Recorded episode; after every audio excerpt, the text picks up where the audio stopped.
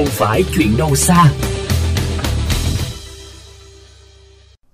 Thưa các bạn, theo số liệu khảo sát của Sở Tài nguyên và Môi trường Hà Nội, sau mỗi vụ canh tác, tỷ lệ đốt dơm dạ trung bình khoảng 20%. Trước thực trạng này, Sở đã ban hành nhiều kế hoạch chỉ đạo các quận huyện trên địa bàn thành phố thực hiện nhiều giải pháp nhằm giảm thiểu tình trạng đốt dơm dạ.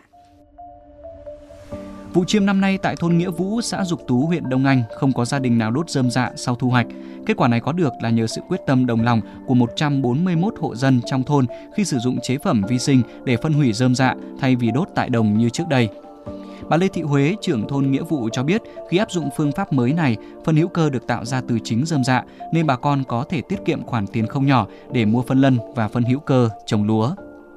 cái hiệu quả là thứ nhất là cái lượng đất là nó sẽ tơi xốp hơn màu mỡ hơn và nó không có độ chua nhiều. Cái thứ hai nữa là nó đỡ được coi như là sâu bệnh hơn so với lại nếu như mà ta mà cào hết rơm màu mà ta đi đốt đây chỉ là một trong nhiều mô hình xử lý rơm dạ Hà Nội đang áp dụng tại các quận huyện để thay đổi thói quen đốt rơm dạ của người dân. Hội nông dân huyện Hoài Đức cũng phối hợp với Phòng Tài nguyên Môi trường huyện thực hiện tuyên truyền bằng nhiều hình thức và hỗ trợ chế phẩm để bà con nông dân xử lý rơm dạ sau vụ mùa. Bà Nguyễn Thị Thanh, Chủ tịch Hội nông dân huyện Hoài Đức cho biết. À, mấy năm gần đây thì à, khi mà có chương trình à, tuyên truyền rộng rãi của hội nông dân cái hiện tượng đốt rơm dạ thì đã giảm đi rất nhiều thậm chí là có những địa phương là không còn hiện tượng đó nữa có thể kể đến như là À, xã Vân Côn, xã An Thượng, à, thế rồi là xã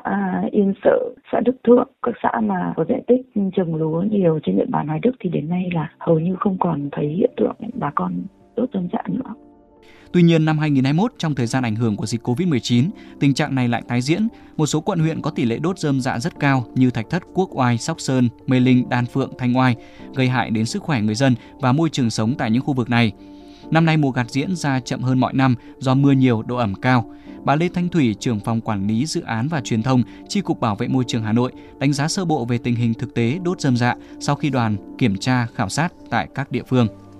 hiện nay và đã bắt đầu có một số những cái điểm là đã có hiện tượng đốt nhưng chưa nhiều à, có thể tập trung như là Thạch Thất, Đông Anh, Sóc Sơn thì đang diễn ra cái hiện tượng đốt và hiện nay đoàn kiểm tra của Sở Tài nguyên Môi trường cũng như là đoàn à, các cái nhà khoa học thì đang tiến hành là khảo sát và đánh giá đo đạc và chúng tôi dự kiến là cái kết quả đó sẽ được à, công bố về tình hình đốt của năm nay vào khoảng tầm à, tháng 7 tháng 8. Các quận huyện trên địa bàn thành phố đang thực hiện các giải pháp nhằm giảm thiểu tiến đến xóa bỏ tình trạng đốt rơm sau thu hoạch. Đây là nỗ lực nhằm thực hiện chỉ thị số 15 của thành phố với mục tiêu từ ngày 1 tháng 1 năm 2021 không còn hoạt động đốt rơm dạ, phụ phẩm cây trồng và rác thải không đúng quy định trên địa bàn thành phố.